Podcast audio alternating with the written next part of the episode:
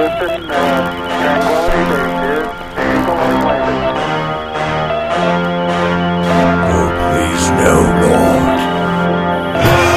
Alexxcast! Welcome to Wormhole. It's like a time hole. It's like a space warp. Alexxcast! Welcome to Wormhole. It's like a time hole. It's like a space warp.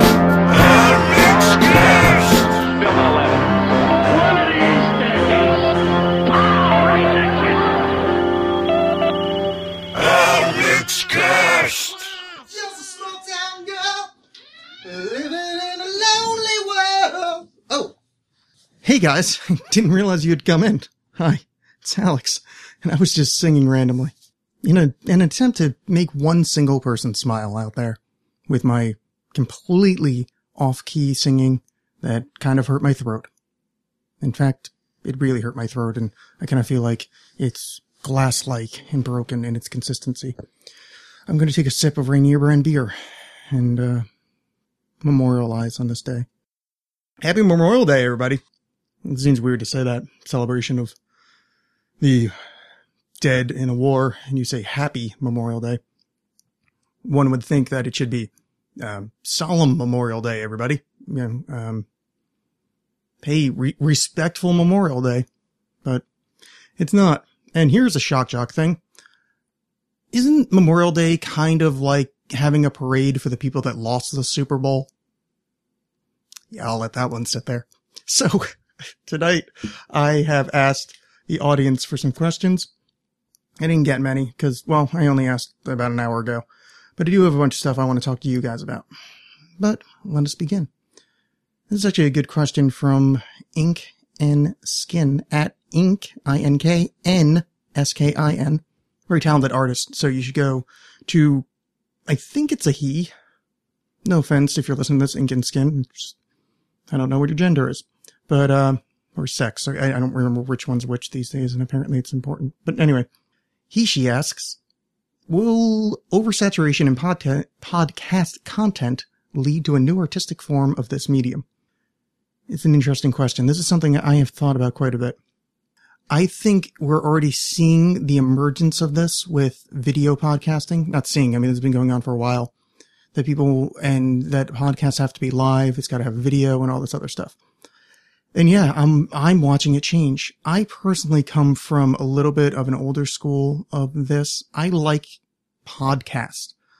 I'm not coming from a background that I never wanted to be a radio guy. I mean, maybe I did a little bit, but the most part is I like the idea of creating, you know, in a perfect world where I didn't have to work every day. I'd like to do, I don't know, maybe 2-3 hours a week or something, but in the world that we live in now, I like the idea of having a crafted hour-long show. Not to say that my show's crafted, but what I mean to say is a prepared...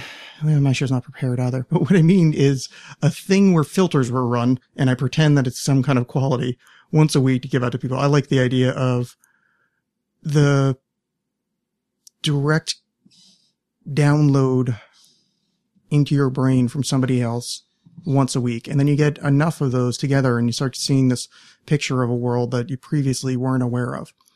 If you're trying to do it more of the old school traditional radio style, I just feel like you're getting more hours of the same content, and that's fine. It's enjoyable. It's just not where I'm coming from.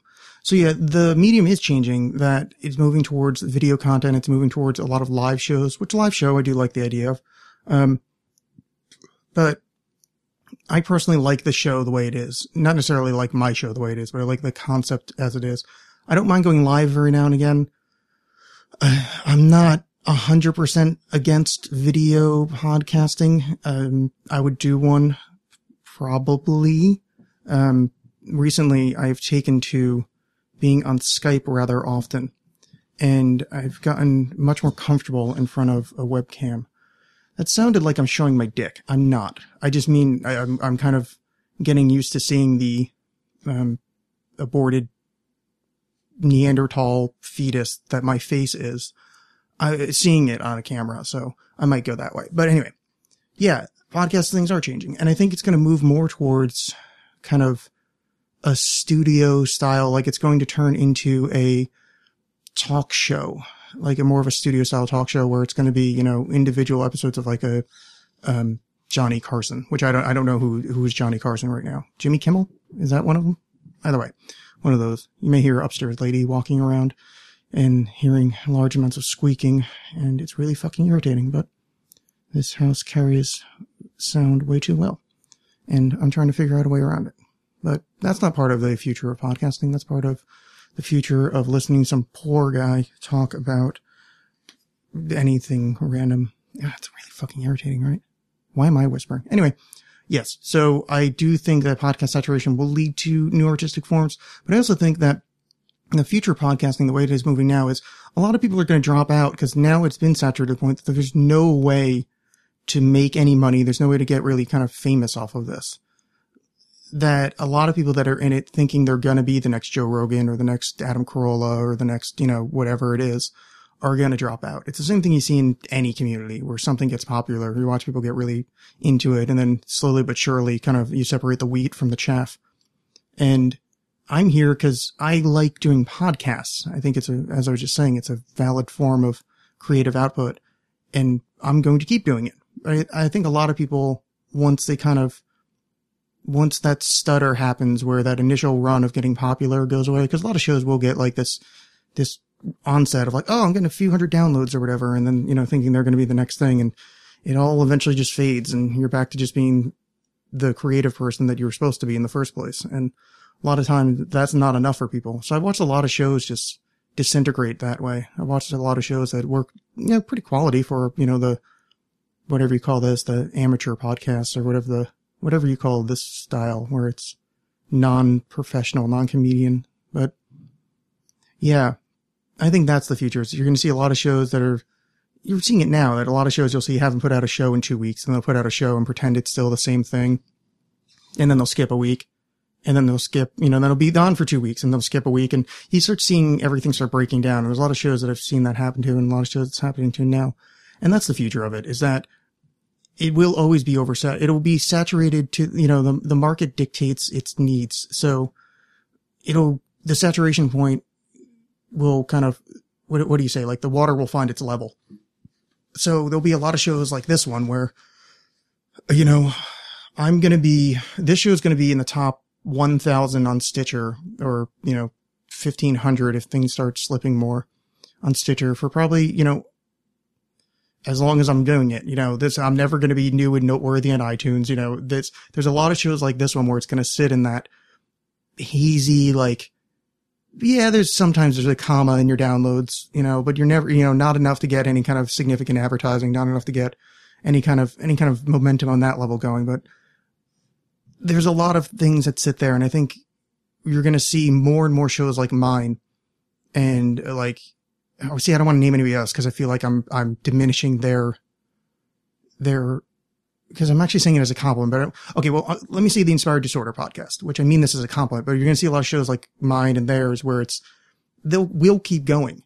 And I mean, I guess Ray's he's actually gotten like real guests on, and like, yeah, maybe he's like a little bit above what I'm talking about, but you get the idea where there'll be a lot of this medium level show where, you know, lower middle class show will be around, and you get a lot of the shows that kind of had that rocket quick first week and then fall apart. So there'll be a lot of shows that lasted 4 months. There'll be a lot of shows that after the first year broke up, and there'll be the shows that break off, and there'll be, instead of podcasts, it'll be the video podcast, and that video podcast is going to turn into just a produced television show. I think you're going to see a lot more shows with green screens, which I've already seen a bunch of them. It's going to go that way, and it is going that way.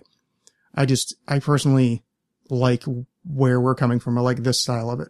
I think I could do more interaction with the fans, but it's tough to do when I'm the only one in the room. So, maybe get a producer again. That would make things easier. But the point is, yeah, that's the future. So thank you for the question, Ink and Skin. Wonderful man. And ooh, we got one while I was talking. The unholy codpiece himself, Stan Da Devil. He asks, do you think order of structure or the art of chaos is more beneficial to the well-being of humanity? Do you think order of structure or the art of chaos is more beneficial? Well, I guess we have to talk about which part of humanity we're talking about benefiting. Listeners of the show will know that I often will bring up Rome on the show because I'm kind of obsessed by it. Not obsessed, like any Roman scholar will think I know nothing because I don't. I find the storyline interesting. I find the narrative interesting because I think Rome is a great example of what happens when structure wins, that it's this, the roads run straight, everything's run the same way, we build the baths the same in every city we go in kind of thing. And is that beneficial? It kind of is in one way, and it's not another. Like, people always say people fear the New World Order. They fear, like, one world government taking over. But you know what happens from one world government? Fucking Star Trek, son. The United Federation of Planets.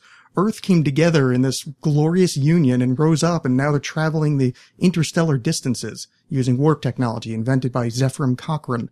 But this is the positive side of that. And the negative side is all the things people fear about the New World Order and the one world government, that we lose our privacy, we some of our rights, that kind of thing.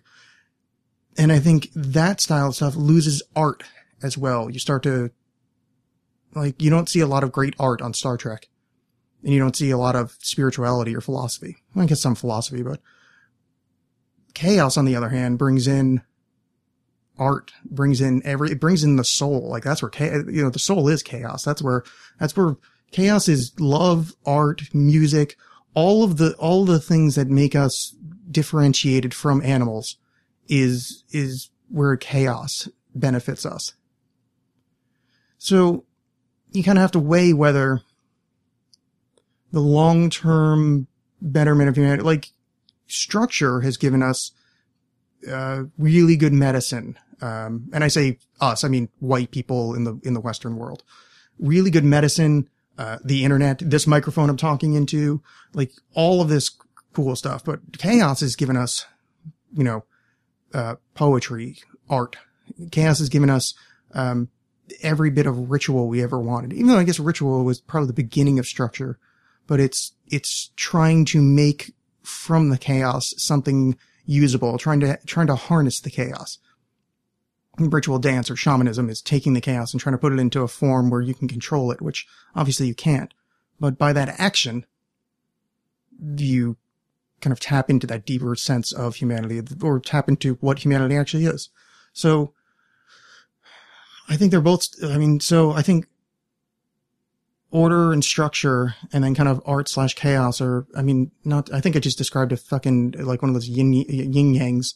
I think there has to be a component of both because, yeah, you need, the fact is it's really nice to have this internet functioning in front of me, and chaos doesn't build the internet. Yeah,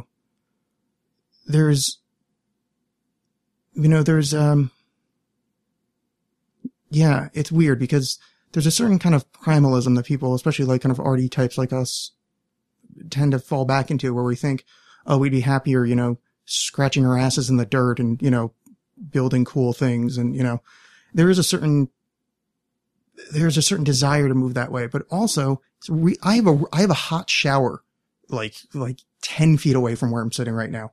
I'm talking to a microphone, which is technology beyond what anything could ever possibly be imagined, that's being thrown into a computer, that's going out onto the internet. It's the coolness of what my life is, just from the fact that I have fucking shoes, I have a house that happens to be squeaky, and I have running water that's potable, that's drinkable, like right there. That's fucking awesome. And you don't get really cool running water from chaos. That's the Romans build the aqueducts.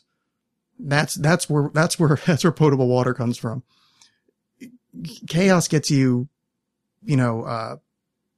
magic mushrooms and contacting, deities, and chaos gives you really good painting. Chaos gives us, all of the fun stuff, but that fun stuff kind of outside of itself. It's not so much fun when everything breaks down, it's not so much fun to be like, yeah, I'm going to take mushrooms and build a cool statue when the tribe next door is going to come in and bash you over the skull and rape you and your chicks. Like, that's not fun. And the forces of chaos are on one side and the forces of the order on the other. And somewhere between the two in that swirling mass is where we'd find that good homeostasis, that equilibrium. So I think the well-being of humanity in a really kind of boring, keep yourself alive, keep moving forward. It's probably fiscally responsible. That sort of thing. Structure is more important, but to think it's worthwhile to keep going, it's chaos is more important.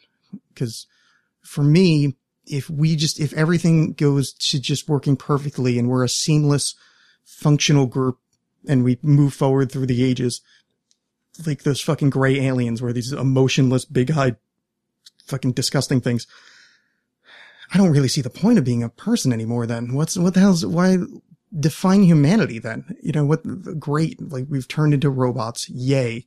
So, oh, fuck it. I guess I just talked myself out of my answer. No, chaos is more important, but it needs to be weighted down by a healthy dose of structure. Because ultimate structure would lead to humanity's death, in that we would change from the beings that we are as we're defined by humanity, as we define humanity, I mean, into something else. So a perfect structure becomes, you know, a cold, clinical, robot-like existence eventually. And then eventually we'll probably just download our brains into robots and slough our emotions off like dead skin. And then what we've done is killed humanity, even though it's better for the the long run, but it's not better in that the thing that had the idea, the thing that said logic will be better, was destroyed by the logic, but it was destroyed so pleasantly and over such a long amount of time that we didn't even see it happening. So was it a good idea Neanderthals, was it a good idea to like interbreed with Homo sapiens? Probably. You know, it's like, look at the thin fucking new model that just came out. Yeah. What's up, ladies? But what that did was, the Neanderthals aren't around anymore. Now, yeah, it was a pleasant demise, and it probably was better for them because their genetics went on for longer because they were going to be killed off, and they were killed off. But they're killed off in a pleasant way, assuming the model in which it's been, postulated recently that there was interbreeding, and that's, Europeans carry around remnant DNA of Neanderthals. So yeah, that was a weird answer, but I think it worked. But thank you, Stan Da Devil. Much appreciated. So here are some links I have open for y'all. Oh wait, before I start this, go to facebook.com/TheStandardPDX. That's the bar that sponsors the show. That would mean a whole bunch to me if you did that. Go, click like, maybe leave a little message saying Alex sent you. Even though I don't think anybody's ever done that. I know people have clicked like for me. I don't think anybody's ever done like the say Alex sent you. But that'd be nice. But yeah, the Standard is a wonderful place. I adore it. If you go there on Sundays, it is $2 for a microbrew beer. Like some of the best beer in the world, like this handcrafted, wonderful nectar of the gods. Also, something that came from chaos. Beer directly related to chaos is there, and you just paid $2 for a pint of it. It's fucking marvelous. And the other night is, Wednesday nights is Dollar Hams night, so you get $1 for a pint of hams. Like tap beer too for $1. I mean, you can't beat that. You're not gonna see me there on Wednesdays because, frankly, I don't like to carouse with the type of people that would go to drink cheap domestic beer. I mean, frankly, I'm better than that, but of course I'm not, because I take their money. But I do love the bar, and it's a wonderful place. So go, hang out, enjoy yourselves, kick your feet up. There's a patio where you can smoke. That's quite nice, I've been told. I don't go out there because I don't smoke. There is like 1, 2, 3, probably 5-ish pinball machines. There's one of those shoot digital deer machines, and there's a pool table, and there's video poker. It's everything you could ever ask for out of a bar. And it's located at 14 Northeast 22nd Ave, Portland, Oregon. You should go. You'd be great. Show up on a Sunday. Say hi to me. I'm there pretty much every Sunday night because I go and do some editing on Sundays. I feel it. That sort of structure and routine helps me, which, weirdly enough, going back to the previous question, maybe structure does help to organize the chaos enough that I can write weird books about quantum theory, exploding animals. Who knows? Facebook.com/TheStandardPDX. Go. Enjoy. Have fun. I mean, don't just go there, go to the actual Standard. But the only website they have is that one. So they have thestandard.com or something, but it's pretty bad. It hasn't been updated in a while. It's pretty useless to you.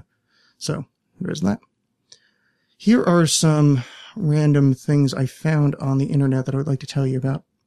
So I was, I don't even know where the fuck I found this, but I found it's etymology, E-T-Y-M-O-N-L-I-N-E, etymonline. That's really hard, but it's etymology online. So it's just a list of where words came from, which is what etymology is. I love this website. I am a dork of the highest caliber. I do enjoy following words down through their past. I find it terribly interesting. So this is, I mean, it's basically what you see in a dictionary, but you see, it's just much more comprehensive, I suppose. So I'm going to put the link up. Just go to episode 161. Just look for links there. And yeah, it is good. So let's see if I can't find something. Here's a fun one. Sabbath. Old English, Sabbat, Saturday as a day of rest, as observed by the Jews, from Latin sabbatum, from Greek sabbaton, from Hebrew Shabbat, properly day of rest, from Shabbat, he rested, spelling with TH, attested from 14 CE, not widespread until 16 CE. The Babylons regarded seventh days as unlucky and avoided certain activities then. The Jewish observance might have been begun as a similar custom. Along European Christians, from the seventh day of the week, it began to be applied in 15 CE, the first Sunday, though no definite law, either divine or ecclesiastical, directed the change. But elaborate justifications have been made. The change was driven Christian celebration of the Lord's resurrection on the first day of the week, and change completed during the resurrection. The original meaning is preserved in Spanish Sabato, Italian Sabato, and other languages named for Saturday. Hungarian Szombat, Romanian Sambata, French Samedi, we're not saying that, German Samstag, and are from vulgar Latin Sambatum and Greek Sambat. You get the point. Okay, look, it's really more interesting when you read it in your head and not have an overweight podcaster from Portland, Oregon read it to you, but I find it terrifically interesting. Like, you could find out that saber through the line came from Hungarian Zabini, to cut. How fun is that? And that's through multiple languages. Follow us. Love us.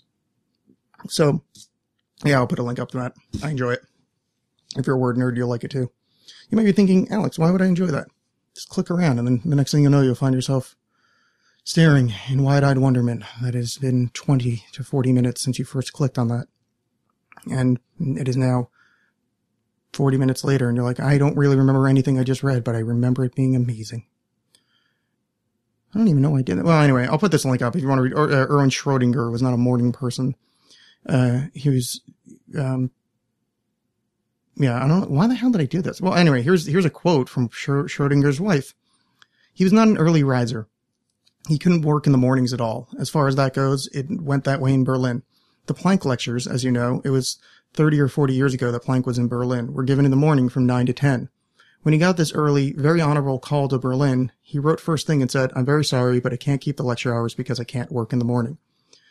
Schrodinger's dislike of working in the mornings wasn't because he was sleeping in, however. Anne-Marie said he occasionally weaved, sculpted, and drew. That's confirmed in the blah, blah, blah. During World War I, he was too depressed by the conflict and various love affairs to get out of bed. He occasionally met with lovers or recovered from a late night out. Yeah. So, however, there's at least one story of Schrodinger in the morning that's more inspirational for physicists. It hints that Schrodinger could work in the mornings as long as he was out of the office. A student recalled that in the early 20s, Schrodinger liked to go to the beach in the mornings. When he was there, he had an interesting occupation.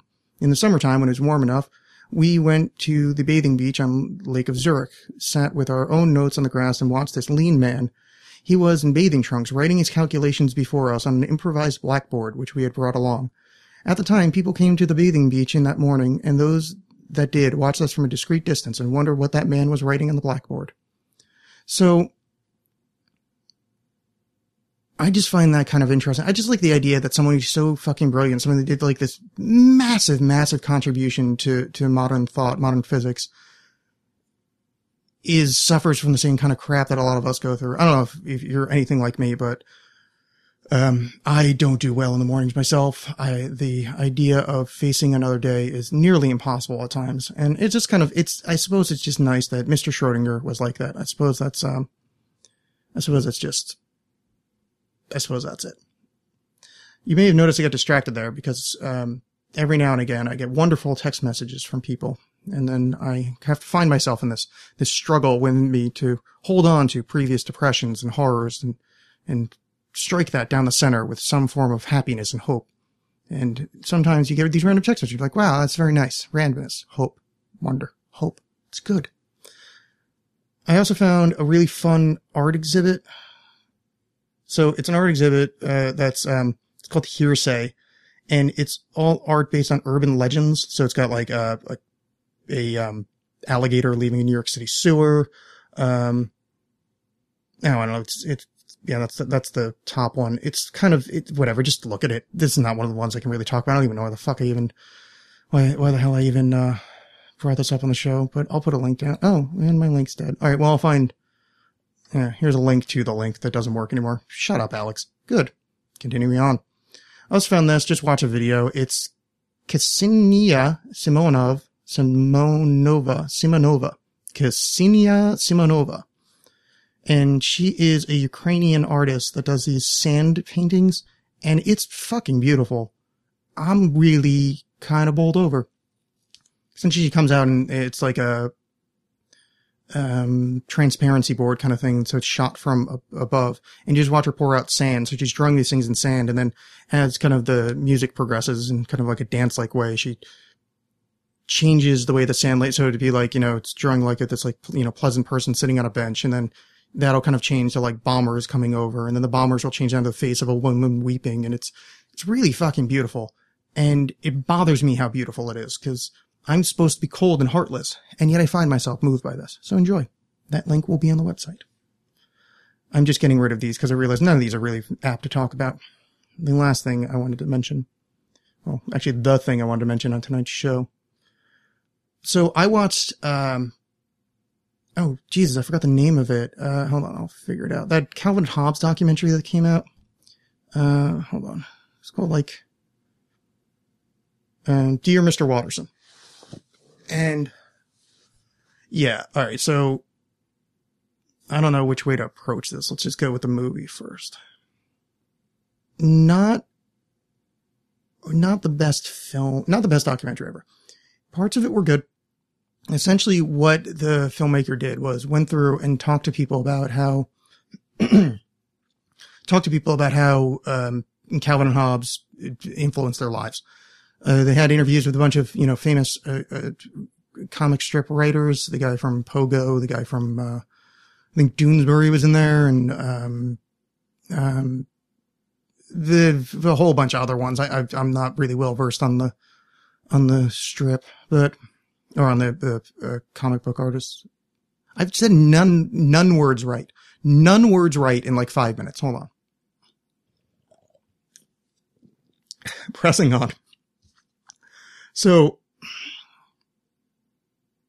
yeah, it strikes me as a documentary that came from a place of, this dude really likes Calvin and Hobbes, he wanted to do it, and all he wanted to do was talk to Bill Watterson, and he didn't get him.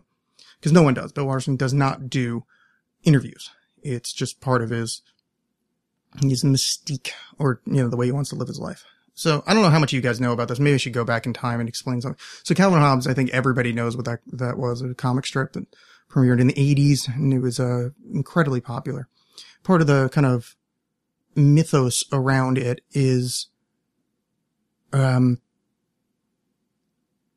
he, one, refused to do to sell away the rights to his characters. So, he wouldn't allow t-shirts to be made or toys or anything along those lines. It's, you know, that's just one of the, yeah, but he would have made boatloads of money off of it. So that was kind of part of his mystique. And then he didn't give a lot of interviews while he was doing the strip. Apparently he never just wanted to be famous. He just wanted to, and yes, your text did distract me. Thank you very much. And then, so he didn't do a lot of interviews, and he stopped doing the strip at essentially the height of its power, which is, that doesn't happen. I mean, you don't, like, comic strips just go on. They just keep happening. They stop being funny. years upon years before they end, and they generally end when the person is too old to keep doing it or dies. And in some cases, the original artist stops doing it, and fucking their like kid will take it on or some, you know, some shit like that. But Bill stepped out. I mean, he was probably, that was about 20 years ago or so, 15, 20 years ago now, and he was pretty young at the time. Like, I remember looking this up. I think he was maybe in his 30s when he quit. Like, I mean, he was still a pretty young man, maybe, you know, 40s, whatever, but pretty, yeah, not a common thing. But since he bowed out, he doesn't do interviews. I mean, I think maybe he's done one or two in 15 years. And apparently he is doing some work, but not comics. Like, you know, he's doing his painting or whatever, but okay. So that's the background of Bill Watterson. So, and a lot of people want to do documentaries about it. A lot of people want to write books about it, do the authorized biography of Calvin and Hobbes or the authorized biography of Bill Watterson. And he doesn't allow it. And this movie just strikes me as something that he wanted to make a documentary talking to Bill, and he didn't get it. And I guess he started talking to all the other cartoonists, and the whole movie just stinks of, he thought that if he talked to enough cartoonists, it would get Bill's attention and he would get him. Cause there's a few lines in there where he talks about, oh, I didn't really even want to talk to Bill Watterson. Like, and it rang untrue. There was a sour smell and flavor upon the man's words. It's a good enough documentary if you like Calvin and Hobbes. It's fun to see other people talking about it. Yeah. So, Calvin Hobbes ends on this wonderful strip of them in the woods together, Calvin the little boy, Hobbes the tiger, and the last line is, let's go exploring. And it's them, you know, leaving off, you know, off page to go wander about in the woods some more, which is something we've been following them doing for, you know, the years upon years of their run. And so so I watched the film and it was fine. It's on Netflix. Give it a watch if you're bored. I mean, it's certainly not bad. It's just, parts of it just, it didn't ring true, or maybe just needed a better edit. I'm not sure, but there were some parts that were cool. We went to the library that houses all of Bill Watterson's original drawings for the strips. And that was cool to see him pull out them and talk about them a bit and see it on camera, the way they look. So that was kind of cool. But the reason I want to bring this up is I've actually wanted to talk about Calvin and Hobbes for a while. I may have actually talked about it on the really early show, you know, years ago, that, they put out a collection. It's the complete Calvin and Hobbes. It's like 2 or 3 big leather bound badass books of Calvin and Hobbes comics. All of them, you know, a compendium of Calvin and Hobbes. And I'm pretty sure I probably talked about them when that came out. Anyway, that's one of those desperate, I want them, but I would feel bad spending that kind of money. And then I would feel bad if like, my parents or something wanted to get me like a Christmas gift. I'd feel terrible because it's expensive as fuck for fucking kids' drawings. But I remember when I was a kid, the first thing that I wanted to know how to read was Garfield, the cat comic. I was kind of obsessed by it. My mother would read it to me, and then when she would get bored, she would make my brother read it on the Sunday comics. And so Garfield was like this thing. I really liked it, but when I got old enough to actually know how to read, so when you're, 5 or 6 or whatever, when you're old enough to read comics, I was given a copy of, you know, I don't even remember what it was. You know, actually my timeline might be off here, so let's forget that. Let's put it this way. I remember liking Calvin and Hobbes, and I got whatever that first book of Calvin and Hobbes, the first collection was, and I was just fucking enamored. It was exactly what I wanted from the universe. It was a smart-ass little boy who lives in a ridiculous, you know, fantasy imagination land, doesn't understand the workings of his parents, just doesn't understand the world as it is, and invents a reality for him, you know, in which for him to live. And yeah, I was just immediately like, oh, that's it. Like, that's my future. I want to be Calvin. And I think kind of in some way I was Calvin, you know, it was, you know, a lot of my childhood was wandering around in weird fucking stands of woods, and there was a brook in my backyard that we used to play in. Like, a lot of it was that kind of imagination world building. I mean, certainly not in the, I don't even know where Bill's from. I think it's Ohio, but certainly not in the vast expanses that's shown in the comic book or in the comic strip of, you know, these stretches of woods that go on forever. And, you know, every day it snows in the winter and, you know, that kind of, that idealized childhood setting, or at least idealized for the generation that I come from, where we were allowed to go out and play. And, you know, there was no worry about, you know, whatever people worry about with their children. And it was a big influence on wanting to write, was that. So when I got into Calvin and Hobbes, and I was reading a bunch of it, and my first thought was like, oh, I want to do this. Like, this is what I want to do for a living. Like, I want to make comics. And it didn't take all that long to realize I have absolutely no ability with art. It would almost be an insult to call anything that I tried to make art. It would insult everybody that's ever performed art before me. It was a mongrel bastard, just demented, mutated thing that sat on a page like just a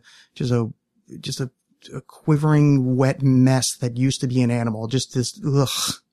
So, I quickly realized that I would not be a cartoonist, but that was kind of that probably was the earliest inclination for me that I wanted to write and I wanted to tell stories, and which, you know, I now have written a book. Like, I have a novel out. I've been reading my entire life. I don't remember a time before I wrote, you know, and Calvin Hobbes was directly corollary to that. It wasn't causal, but it was partially causal.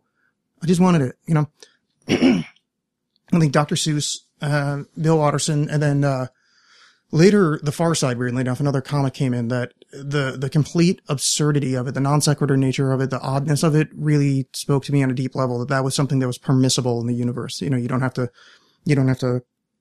fall into the boring everyday way of viewing reality, which is, you know, that's also Calvin. That's, you know, and yeah, so that goes back. And now in my adult life, like, it's a direct one-to-one memory of what my childhood was like is Calvin and Hobbes. Like, it's as a 33-year-old fat guy that's depressed all the time, going back and remembering that magical world that existed for me, that, and I don't mean the magical world of Calvin and Hobbes. I mean that is metaphor. That is a tangible object to remember what it was like to live in a world that there was still joy and there could still be magic, you know, there still could be random creation for creation's sakes. You know, I always loved the Calvin Hobbes where he built snowmen in these grotesque fashions, you know, snowmen that are like cannibalizing each other, or, snowmen that were like, sacrificing each other to some kind of demon snow god, or snowmen that were,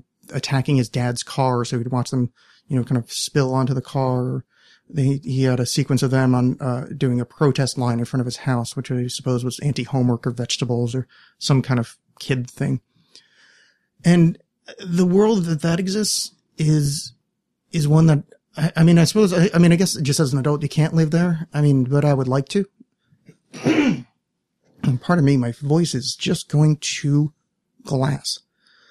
I must remind myself not to sing Steve Perry before the show. But it's just so hard to not sing Steve Perry. It's just so bloody hard. So, yeah, it's kind of associated. Like, I live on the West Coast where I grew up on the East Coast, and Calvin and Hobbes, the geology of it, the location of it reminds me of where I grew up, of crunchy leaves, of snow you can build with.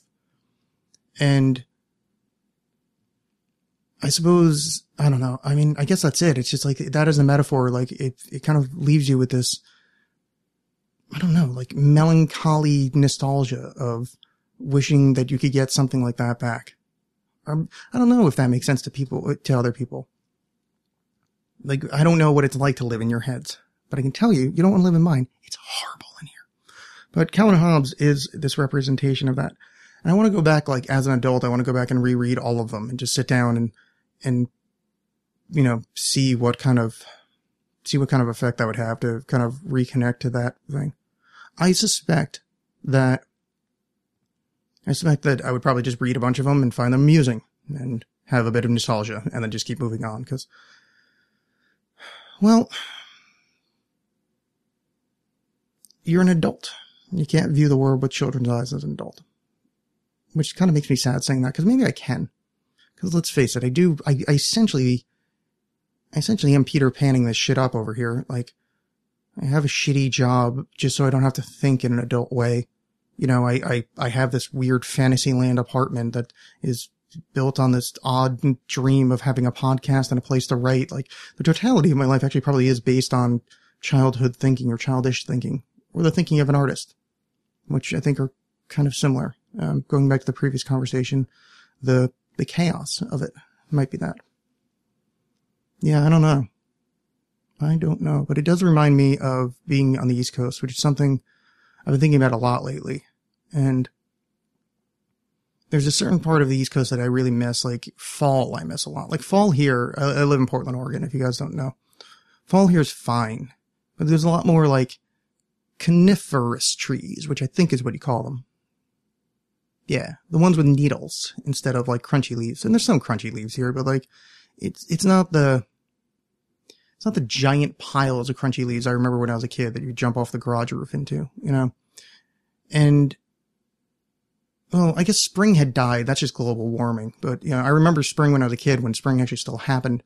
Spring here it's in the Pacific Northwest, it just rains all winter. You know, about October, it starts to rain and then it stops in May.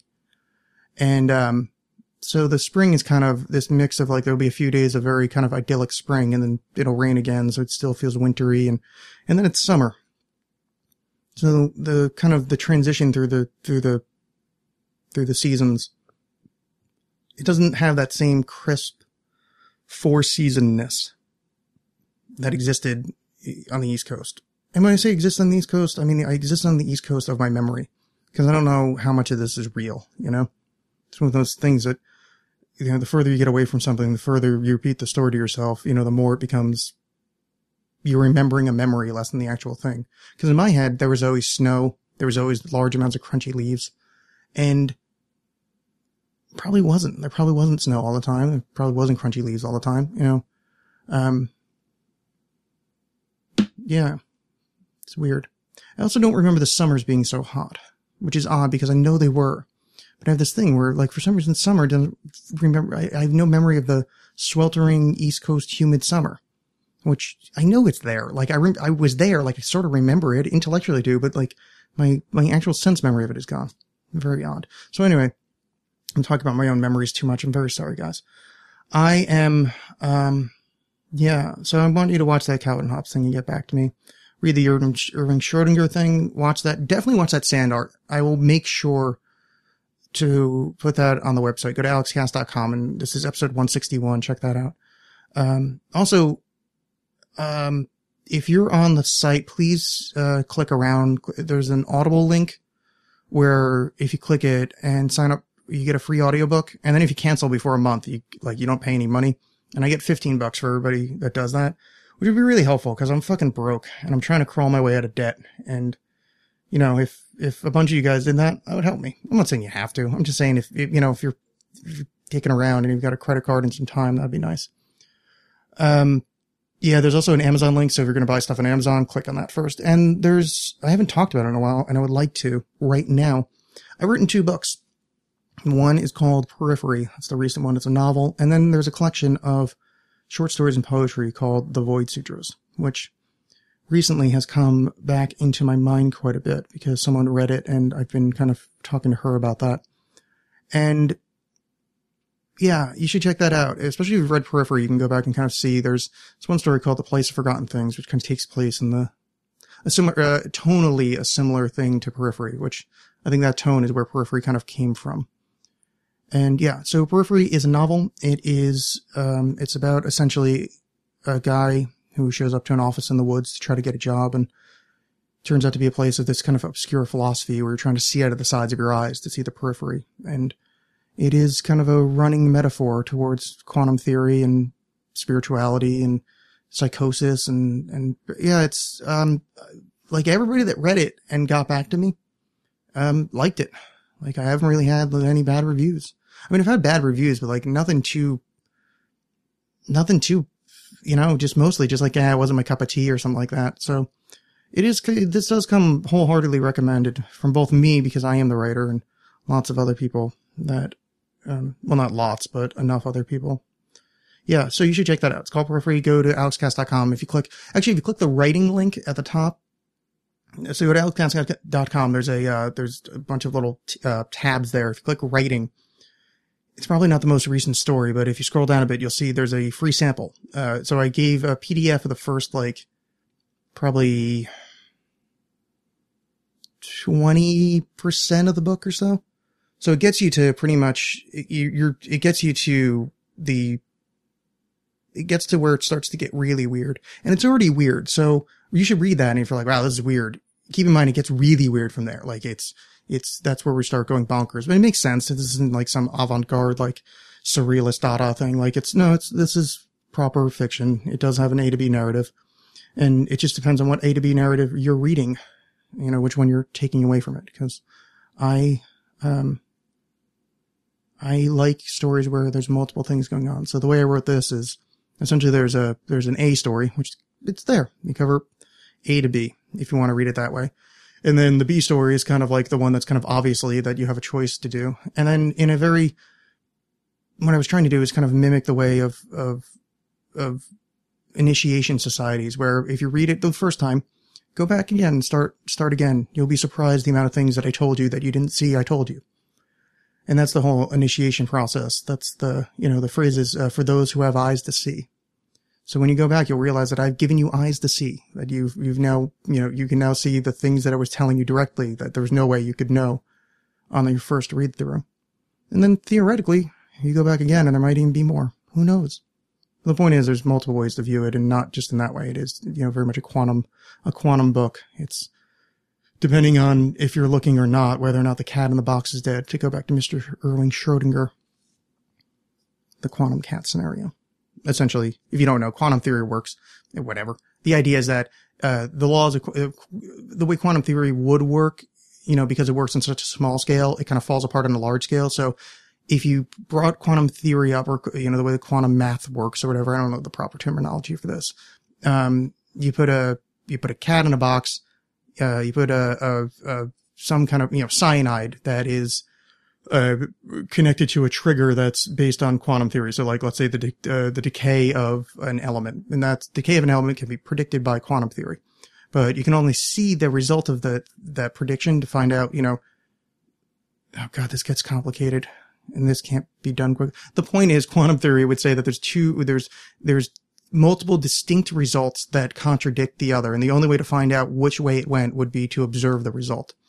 So in the case of the cat is both alive and dead simultaneously, because the only way to find out which result happened would be to to observe the result.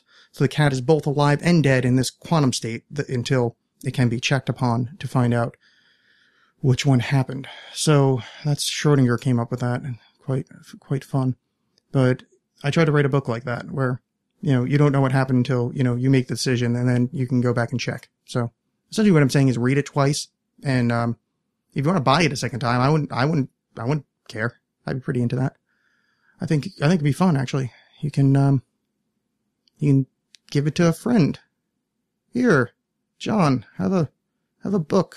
It's about, I don't know what it's about, but I'm pretty sure I liked it. No, I can't tell you the plot because I don't know. I know it made me feel uncomfortable, and that's what I was going for. So, yeah, there's that. And I'm writing now. I'm actually writing more poetry now, which is kind of exciting, but I'm working on a book, theoretically, I don't know what the title is. But I don't know, probably 12,000 words in or so, somewhere around there. And kind of know where it's going. I pretty much have like the arc done in my head. I just need to actually, pull it from my brain and type it, which is at times severely a difficult task. Writer's block is weird because it works on multiple ways. Like sometimes writer's block is, I just can't think of what to write next. And that's kind of the more understandable one, but there's other times where writer's block works in this, like, you just don't want to write. Like you just can't make yourself do it. And it's so weird because you want to write. Intellectually, you want to write. You know you do, but like you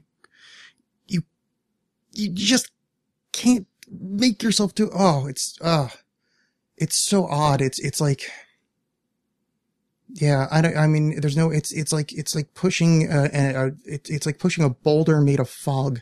It's just, oh, it's all the frustration, but yeah, I'm working on it and I'm trying to get it done as quickly as possible because I'm trying to change my life here, people, for the positive. I haven't missed a week of doing a podcast and I can't even fucking tell you how long. I have been writing at least once a week, which I've been failing at, but I try to write at least once a week, trying to change that to 2. It's really hard, especially when you have a day job. So anyway, I don't know where I'm going with this. I've been distracted by a text message again, but I feel like I've already discussed everything I wanted to discuss during this episode. I sang some Journey in the beginning, which I think was beautiful. I talked about the other crap I talked about in the middle. Oh yeah, wait, that bit about chaos versus order was pretty decent. A bit about new podcast media, that was pretty decent. Yeah, okay. I'll say this was not a bad episode. I'm going to give this one a solid check mark in the I don't hate myself for having produced this and spit it out onto the world, quivering and unknowing, like a newborn foal on wavering lakes. Because wavering is a word. It's not, but it's the one that I said. Because I'm the kind of guy that can make up words. I have a degree. It says English on it. Oh, that was the other thing I was... Oh, fuck, I guess I could do one more thing. So back to the art. I swear... Okay, I'm going to finish on this one. Actually, this is quick. It's just a thought I had that I just wanted to remind everyone. If you're an artist or a writer or a podcaster or a sculptor or a painter, which I guess all these would count as artists. But, okay, let's enumerate a list of all the things that are art-based. Filmmaker, whatever, poet, the whole fucking thing. I think people... in this quest for kind of instant fame, which we were talking about with the podcast thing before, where people just want to get big. And then when they're not big, you know, when they're not going to get there, they kind of quit. Is you are in service to your art. It's not the other way around. Sometimes people get good things from art. Sometimes, you know, you become a famous writer, you know, sometimes you become a famous painter, sculptor, whatever, but that's not why you're there, or at least that's not why you're supposed to be there. You serve art, not the other way. Art doesn't serve you. You don't use art for purposes. And yeah, some people get to. But the point is, you're supposed to be in dedication to this. You're supposed to serve it. You are a servant. You are a slave to it. You serve art. It's just a reminder, because I keep hearing people bitch about the various ways that things aren't working. And I'm one of them, certainly. I certainly forget this fact. And I guess that's why it popped in my head. And I guess this is why I wanted to say it out loud.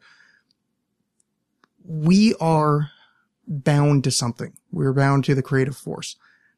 You either quit or you do it to serve. You don't try to manipulate it, because that's where it stops being art. Then it becomes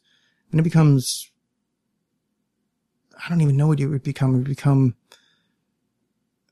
woodworking. I mean, I guess woodworking could be art. It would be building IKEA furniture. Like, yeah, I mean, yeah, we're putting something together, sure. Sort of like art. I mean, it's the hand motions might be a little bit the same, but it's not art because you're doing it for a weird reason. You're doing it for gain. And, you don't enter into service for gain. You know, I don't know many people in the service industry that are, you know, skipping down the street, turning cartwheels, saying, yay, I'm so fucking wealthy from joining the service industry. You know, it's, there's a reason that service, to serve man, klatu baratu niktu is, that's a different movie. The point is, serving and service are not to be, these are kind of negative, but they're negative in the most positive way. This is a sacrifice you're making. You're giving away a chunk of you to service art.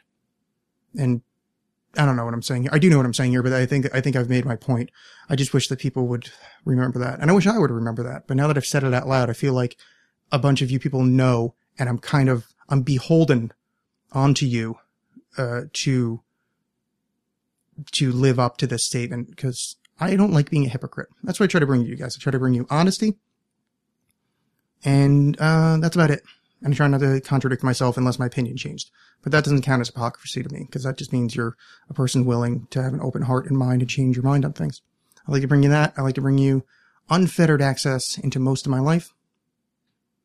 And I like to hide hidden messages in every episode. Hidden secret messages that only those with eyes can see. But since it's an audio medium, only those with ears can hear, which poetically doesn't have the same ring to it. But you get the idea, because you've been inculcated into this, which I don't think that's the right word. I just wanted to say inculcated. It's a nice sounding word. Say it with me, everybody. 1, 2, 3. Inculcated. That's nice. That'll be our mantra from now on. Come on, guys. Welcome to the Alex Cast. We have a mantra. Yay. Okay, I'm done. I'm going to be back soon. Since I did a show on Monday, these are usually the weeks that I end up doing 2 in a week. And I mean, I basically did an hour. Maybe I'll toss a random song at the end. No, I won't. I don't care. It's close enough to an hour. Yeah. So I've been Alex. You've been in the audience. And I want to thank you very much for listening. And I want to thank you very much for being in my life. All of you, one and all. Not you, though. The one from Twitter. You know, your avatar. It's got that cartoon. You're kind of an asshole. This is one of those, you're so vain, you probably think this song is about you moments where I just wanted to see what would happen. I'm not talking about anybody. There's literally no one I'm referencing right now.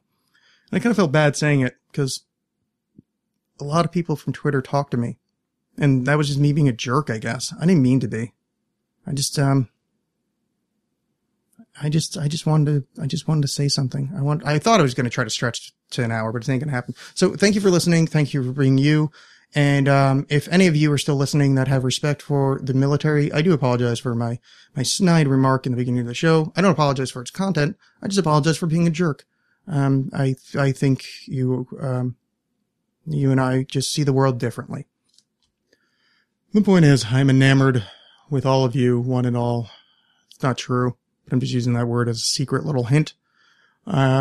Yes. That's it. Go in peace. Have fun.